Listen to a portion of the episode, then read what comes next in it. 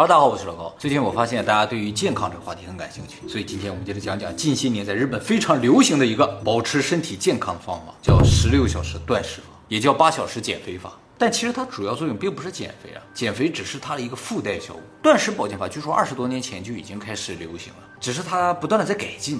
以前之所以会有这种断食保健法的出现，其实从对于现在人饮食结构的一个质疑开始。大家知道啊，现在人肥胖的越来越多，小孩儿好像现在胖的挺多的。啊，对，大人其实也胖，只是大人啊隐性肥胖比较多，就是四肢很细，肚子很大，哎，这种很多啊。那为什么会出现这个情况呢？一方面是因为我们体力活动减少，劳动啊也好，运动也好都减少；另一方面呢，就是有人开始质疑啊，我们是不是有必要每天吃三顿饭？据说一天吃三顿饭这件事情是从十九世纪的时候开始，也是一百多年前开始。在那之前啊，人一天都吃两顿饭，早上一顿，第二顿不一定，有人中午吃，有人下午吃，挺合理的，听起来。对。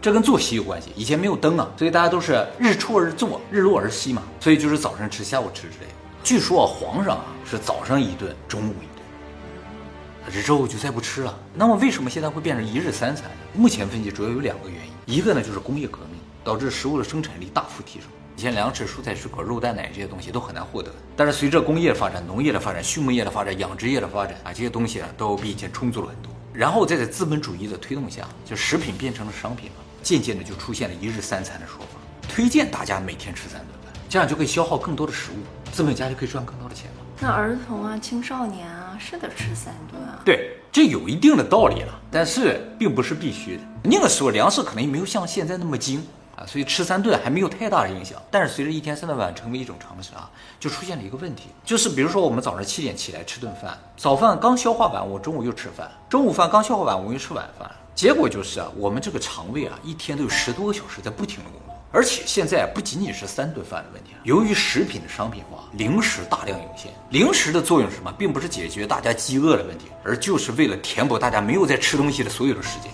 让你不停的在吃东西。最后，如果你在睡觉之前再吃个夜宵的话，你的肠胃真有可能二十多个小时都在工作。大家每天上班只上八个小时，但你的肠胃要工作二十几个小时，你想他们有多累？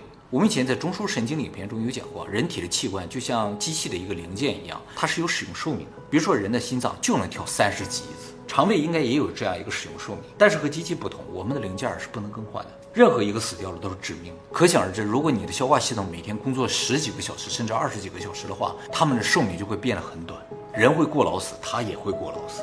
肠胃的使用期限到了，倒不是说它立刻就会死掉，它会首先开始老化，就是它的功能就会丧失。大家知道啊，人老了之后就不能吃很多的东西了，也不能吃油腻的东西了。为什么呢？其实这个事情不应该这样理解，不是人老了之后就不能吃这些东西了，而是因为内脏的老化造成我们不能吃这些东西了。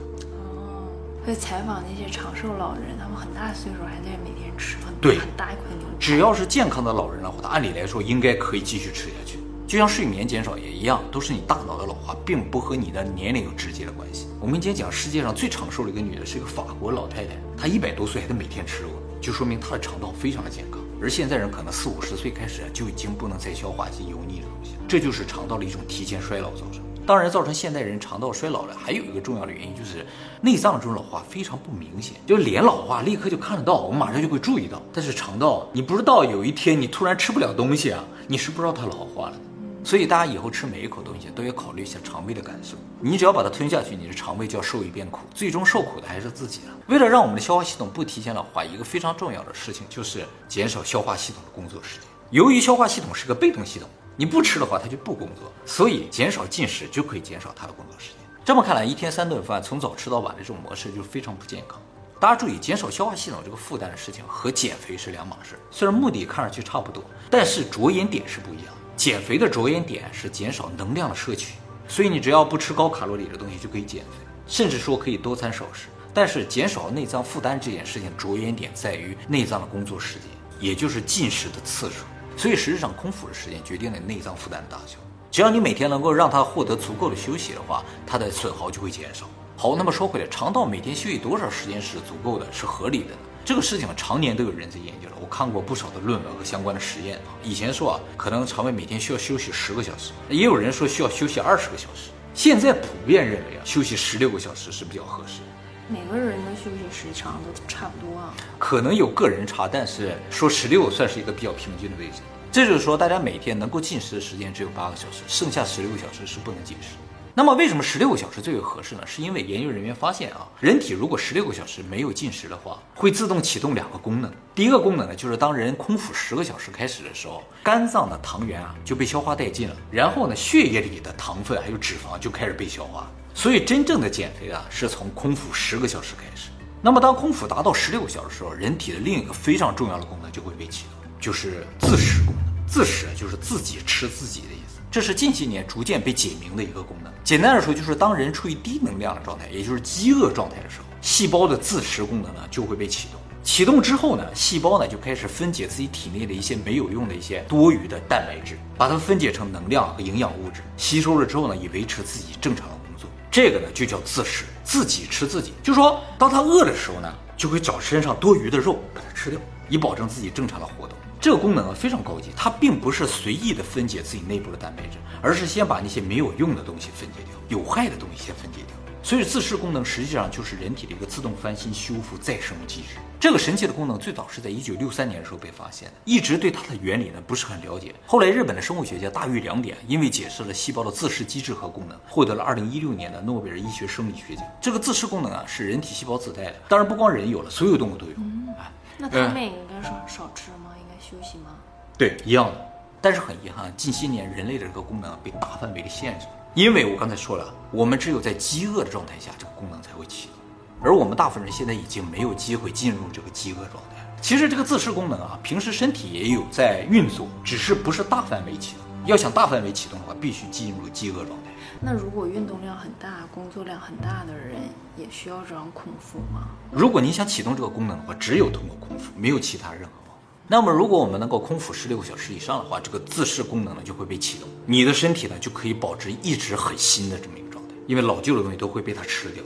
野生动物啊，大部分时间是处于饥饿状态的，所以它这个功能呢就是一直启动的。当然，这个功能明显是为野生环境所设计的，这就是野生动物一直到死都很健康的一个原因。我以前讲过，大象啊，一直到它死为止都是非常健壮，就是因为它一直在翻新。而我们人类呢，本来也是可以这样。但是由于生产力的发展，大量食物的涌现，这个功能就被彻底封印，结果就造成我们身体里的有毒有害的物质无法被处理掉，时间长了就会生病。既然我们每个人身体都有一个维持健康的功能，我们就应该尝试把它激活，于是就需要长时间的功夫。激活一次就行了？不是，每天都需要激活。叫激活吗？它激活了之后，你一旦吃饭，它又被关闭了。而且这个十六小时断食法还有个好处，就是它不限制你在可以用时的这八个小时里边吃什么东西。原则上吃什么吃多少都是可以，吃垃圾食品也可以，也是可以的。原则上，它并不会打断这个自食功能的启动。它是一种保健法，目的并不是减肥，所以吃多少都没关系。但要减肥的话，就要控制卡路里。它的根本目的就是通过断食来减少内脏的消耗和启动自食功能。所以原则上吃什么都可以，吃多少都可以，只要在八个小时内完成就行。总结一下，就是当你空腹十个小时的时候，你的体内的脂肪就开始消耗了；当你空腹十六个小时的时候，自食功能就启动了，你身体就给它翻新了。这个保健法最大的好处就是一分钱不花，还省钱，简直是一石二鸟。关键是你如果不这么做，不仅仅是不能够得到这些好处的问题，而是反向的效应就会产生，就是身体会发胖，毒素会积累，最终呢，你就要花很多钱在吃饭、减肥和治病上。好，话说回来，如何才能实现一天十六个小时的空腹呢？听上去很困难，但其实并不难，因为这十六个小时包括睡觉时间。你如果一天睡上八个小时的话，实质上你需要有意识的空腹时间只有八个小时，就是睡觉前的四个小时加上醒来的四个小时。如果你一定要吃早饭的话，醒来的四个小时也可以移到晚上，就是睡觉前八个小时什么都不吃，睡觉醒了之后就可以立刻吃早餐。你比如说你十二点睡觉的话，那你就从四点开始就不能吃东西，但是在四点钟之前你想吃什么都可以。总之，保证十六个小时不进食就可以。只要做到这一件事情，上面说了三个好处：减肥、翻新、省钱，就都有了。翻新，翻新身体，翻新啊！只要你做不到，就要面临三个后果：肥胖、老化和花钱。那么，在断食的这十六个小时，真的就什么都不能吃吗？其实也不是啊，你可能会因为血糖降低，出现一些不适的症状。怎么办呢？其实也有办法，就是有些东西啊，它并不会打断自食效果。什么？坚果类东西。就是坚果是可以吃的，还有就是酸奶，这两个东西的酸奶对，这两个都不能有添加剂。添加剂是什么东西啊？就是刺激你食欲，让你不停吃的这么一种东西。而且添加剂里边如果有含有油分啊、盐分、糖分的话，这些会打断自食效果，你这个空腹计划就泡汤了。可是我饿的时候并不会想吃酸奶和坚果啊，是不是？就是怕你坚持不住的话吃。坚果。如果你坚持不住的话，吃这些东西可以帮你顶一顶。那么这个十六小时断食法，除了让我们瘦一些、保持身体健康之外，还有一些效果呢是可以期待的。第一个呢就是防癌。我们在《鲸鱼为什么不得癌症？佩托悖论》这个影片里提到啊，说癌症的成因呢，主要就是 DNA 的错误。这个错误其实本身并不是什么大问题，我们人体有修复这些错误的能力。但是这个所谓的自我修复能力啊，很重要的一部分就是细胞的自噬。野生动物之所以不得癌症，是因为它们的自噬功能一直是启动的，所以只要有有问题的一些蛋白质啊，或有问题的细胞的话，就会被自噬掉了。而我们这个功能呢，被充足的食物所封印，我们的自我修复功能呢就被限制。所以，为了不让这个有问题的细胞最终发展成癌细胞啊，我们就应该去主动的启动这个功能。这个地方呢，我需要特别强调一下啊，就是癌细胞其实也是利用细胞的自噬功能在不停的繁衍，自噬就是细胞吃细胞，癌症吃其他细胞利用也是自噬。那我万一启动错了怎么办？所以说啊，一旦得了癌症，就不能再用自噬来修复了，就需要专门的其他治疗方法。而我们需要做的呢，就是在健康的时候尽早的启动这个自噬功能，让癌细胞不出现，这是关键。那怎么不让它来启动？想要不让癌细胞启动的话，首先就不能有癌细胞，而没有癌细胞的前提就是你的自噬功能要先启动，把这些有问题的细胞都已经先干掉。它就是那么一两个，留一两个的话还好说，就关键问题是我们自噬功能没有启动，这些有问题的细胞残留下来，渐渐渐渐的有问题的细胞多了，里边就会出现癌细胞，你再启动就来不及了。还有可期待的效果呢，就是缓解高血压。高血压呢，其实就是因为血液啊里边啊特别粘稠，这粘稠什么就是糖分和脂肪嘛。这个断食呢，在十个小时开始就已经开始消耗血液里边的糖分和脂肪了，所以经常断食的话，血液就会变得比较流畅，血管就不会变硬，也不会有凝结。看他们不是那个换血吗？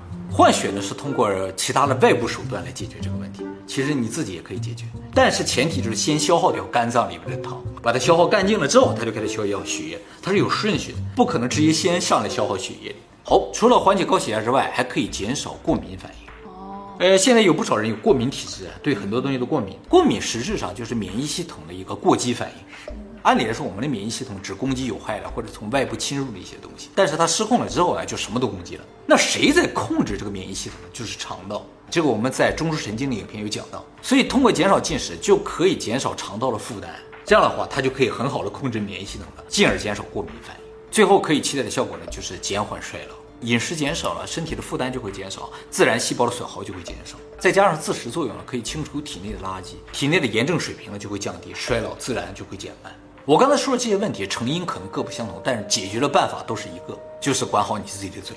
十六个小时不吃东西就可以获得健康啊？有比这更简单和便宜的方法吗？我觉得比这更好的方法应该是有的，比这更便宜的方法应该是没有。说到这儿，大家可能已经跃跃欲试了啊。但是呢，说实话啊，对很多人来说，这个事情一开始是比较痛苦的。对呀、上一天班了，晚上就想吃点儿喝点儿，吃的，是吧？啊，没错。所以这个方法其实也有很多其他的变形，就是如果你不能够十六个小时断食，或者你的生活方式决定了你就不能做这件事情，你也可以尝试一些其他的方法，比如说啊，一周只断食一天，这一天二十四小时什么都不吃，剩下六天正常吃，这也可以。就是一周启动一次自食，清理一次。还有呢，就是五二断食法，五天正常吃饭，两天呢十六小时断食。周六周日的话，这不影响工作吗？这还行。是吧？还有更夸张的一种变形，就是一天只吃一顿饭。如果一顿饭一个小时内结束的话，就相当于二三小时断食。这个效果呢更好，这个但是更痛苦啊。这个我以前试过啊，就是我特别想减肥的时候，尝试过一天只吃一顿饭，但是真的很痛苦，所以很快有可能就要回来了。坚持不下去的话就没有意义了。不过一天只吃一顿饭你两天啊，看到自己体重减少，成就感是有的。总之啊，断食这个事情啊，对身体绝对是有好处的，但是对精神的折磨啊，这件事情就有个体差了。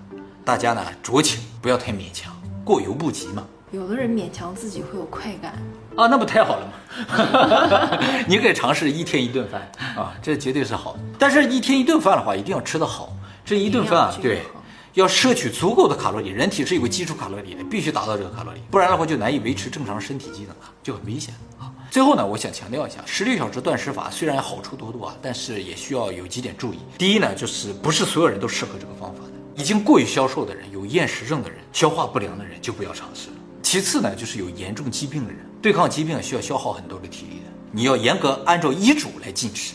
再呢就是孕妇啊，孕妇吃什么也是要听医生的啊，千万不要随便断食。孕妇吃的食物呢，会严重影响胎儿的智商，这个以后我们专门做影片给大家讲解，所以绝对不要轻易断食。还有呢，就是对于这个断食法，一直以来都有个很大的争论，就是由于这个断食法只限定吃东西的时间，并不限定吃东西的量和内容，所以呢，有些人会担心，就是说大家对于这十六个小时断食期的恐怖会引发暴饮暴食，就是接下来我不能吃了，所以我现在要拼命吃，会的，对不对？啊？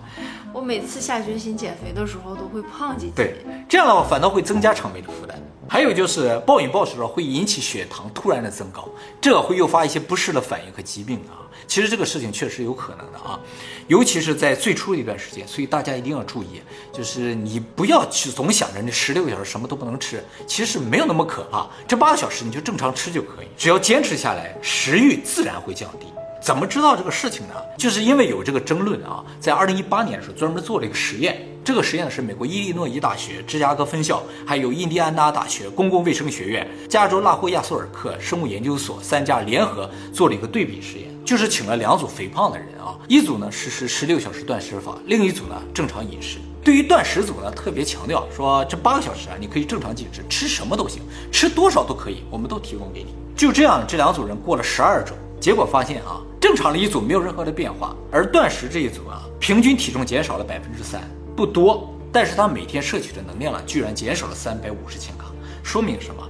就是这些人体重虽然没有下降的很剧烈，因为他们什么都吃，吃多少都可以，但是他们的食欲在下降。哦，就是时间长了之后啊，这八小时啊，他也不怎么想吃东西了，会有这样一个效果。并不是完全那种，就是因为有那十六个小时断食，所以我这八个小时真的比那十六个小时加一起吃的还多。这个事情呢，只是想象中存在的一种可能性，而实验证明，渐渐的人们食欲就会下降。所以啊，这十六个小时断食法从一个长远角度来说的话，应该是有效的。我这么说也是为了减少大家这种恐惧啊，尝试的恐惧，可以试试看，不行的话就不需要坚持，我们再找其他的方法，是吧？这个减肥的方法也好，健康的方法都在不断的进步当中。还有遗传基因真的是影响很大。没错，这个真的是没有办法啊。关于遗传基因呢，我们以后也会专门做影片讲解的啊。总之今天呢，大家先抛开遗传基因的这个影响因素，尝试一下轻断食，看看。你能不能坚持下来啊？我刚才也说了嘛，你可以先尝试一天试试看，说不定你能坚持下来。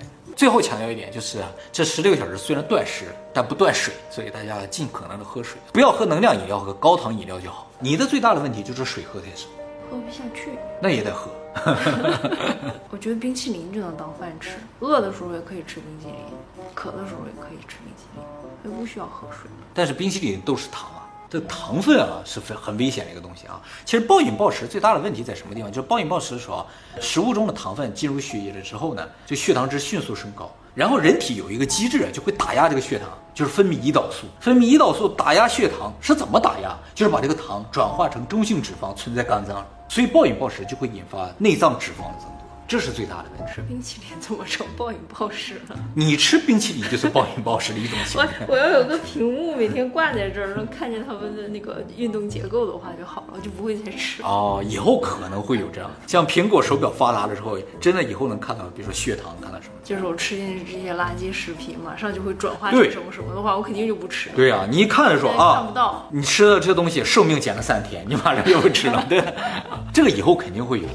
所以以后保持健康可能没有这么难，咱们现在都得靠自己的意志力，以后可能真的是通过一些外部设备能看到的，能看到了，而且那个食物本身还能活多少天都明确写出来。对，就给你推算、预测一下，对 吧？你就很害怕。我一早上起来发现，哎呦我的妈呀，我这怎么了？这是是不是？又少了两。对，我赶紧再睡一会儿吧，是吧？哎，可能会有。好，希望大家能够期待。